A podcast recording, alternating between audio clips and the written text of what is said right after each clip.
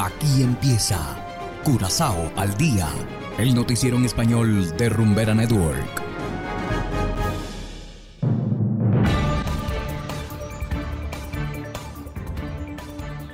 Una muy feliz tarde para todos nuestros oyentes de Rumbera Network 107.9 FM. De igual manera saludamos a quienes nos escuchan a través de noticiascurazao.com en formato podcast. Hoy es jueves 3 de noviembre de 2022 y a continuación presentamos los titulares de hoy. Aduana descubre droga oculta en muebles con destino a Holanda. Controles antidrogas en Schiphol traen consecuencias para las islas según parlamentario Osepa. Varias figuras públicas se unieron a la campaña No Shave November. Y en internacionales, ONU reconoce victoria de Lula da Silva y pide que las denuncias se hagan bajo la constitución brasileña. Esto es Curazao al Día con Ángel Van Delden.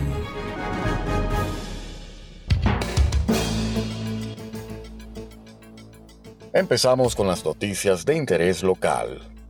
La aduana de Curazao encontró ayer droga en un mueble que estaba listo en un contenedor para ser transportado a Holanda. El portavoz de aduana, Lutzel Lorenz, aseguró ayer en el diario Extra que se descubrió algo extraño durante un control en una empresa que transporta mercancías al país europeo. Tras una inspección más rigurosa, se descubrió la cocaína escondida.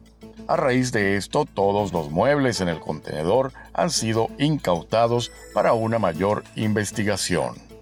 El vocero enfatizó que actualmente se está llevando a cabo una investigación para determinar quiénes son los responsables del intento de contrabando. El control de los contenedores es un trabajo habitual de la aduana con el fin de evitar en lo posible el transporte ilegal de drogas. Y continuando con las noticias, el parlamentario del partido PNP, Sheldry Osepa, Ayer, en una carta a los ministros de Finanzas y Desarrollo Económico, hizo preguntas sobre los controles antidrogas que se realizan en Schiphol. Según él, estos controles hacen que las aerolíneas vuelen menos a las islas antillanas. Según el parlamentario, estos chequeos no son más que un truco motivado políticamente que tiene consecuencias adversas para las islas. Un ejemplo de esto, según OSEPA, es que KLM vuela a más de 300 destinos en todo el mundo, pero solo en Curazao, Aruba, San Martín, Bonaire, Surinam y Venezuela se hacen chequeos al 100%. Con esta información, OSEPA pide atención a los ministros correspondientes. Y también entre las noticias locales está que en el mes de noviembre se prestará mayor atención mundial al cáncer de próstata. En Curazao, varios hombres conocidos en la sociedad se afeitaron el primero de noviembre por última vez. La intención es dejar de afeitarse por el resto del mes. Esto se hace en el contexto de la campaña No Shave November. Dejar de afeitarse es un punto de partida para informar a las personas sobre el cáncer de próstata e instar a todos a acudir al médico en caso de quejas. La acción está organizada por JCI Creative Leaders en Curazao.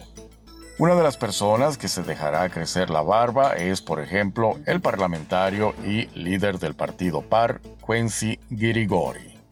Hacemos ahora una pequeña pausa y enseguida volvemos con más de Curazao al día. Hagan lo que hagan, pongan lo que pongan.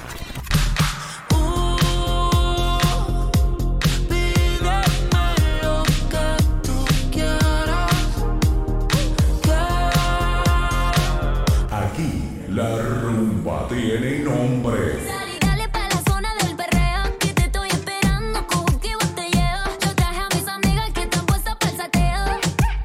Rumbera Curazao. Rumbera Curazao. No tiene rival, solo para ti. Ya estamos de vuelta, continuamos ahora en el ámbito internacional. Naciones Unidas, que ya reconoció la victoria de Lula da Silva en Brasil, alertó sobre la importancia de apegarse a la Constitución al presentar denuncias sobre las elecciones del pasado domingo. Hacemos contacto con Celia Mendoza, que nos informa desde la ONU. Miles de personas salieron a las calles en Brasil para protestar la victoria de Lula da Silva en las elecciones del pasado domingo, mientras el presidente Jair Bolsonaro aún no acepta públicamente su derrota y ha sembrado dudas sobre el proceso electoral. Quiero comenzar agradeciendo. Quiero comenzar agradeciendo a los 58 millones de brasileños que votaron por mí el 30 de octubre. Los movimientos populares actuales son el resultado de la indignación y los sentimientos de injusticia por la forma en que se llevó a cabo el proceso electoral. Tras romper su silencio este martes, Bolsonaro prometió que se apegará a la Constitución y autorizó al gobierno a que inicie la transición para el traspaso de mando. El secretario general de las Naciones Unidas, Antonio Guterres, habló con Lula el lunes y lo felicitó. Su vocero, Estefan Dujarric, se refirió a las protestas en respuesta a la voz de América. Esperamos que todos aquellos que tengan problemas con las elecciones o los resultados de las elecciones utilicen las vías constitucionales o legales existentes para abordar cualquier inquietud que tengan. Asimismo, Dujarric explicó el impacto de una retórica en la que se duda del sistema electoral sin evidencias e inclusive antes de que se lleven a cabo los comicios. Es muy importante en cualquier país que los ciudadanos tengan plena confianza en el sistema electoral y los que forman parte de ese sistema electoral apoyen las instituciones. Mientras tanto, Brasil sigue dividido. Son las reglas. Fue derrotado en las elecciones que siempre parecen estar bien auditadas, parecen ser muy veraces. Estoy con Bolsonaro y estaré aquí hasta el final, y en el nombre de Jesús Él vencerá. Tras la victoria de Lula da Silva, Noruega y Alemania anunciaron la reanudación de ayuda financiera para que Brasil enfrente la deforestación en la Amazonía. Celia Mendoza, Voz de América, Naciones Unidas.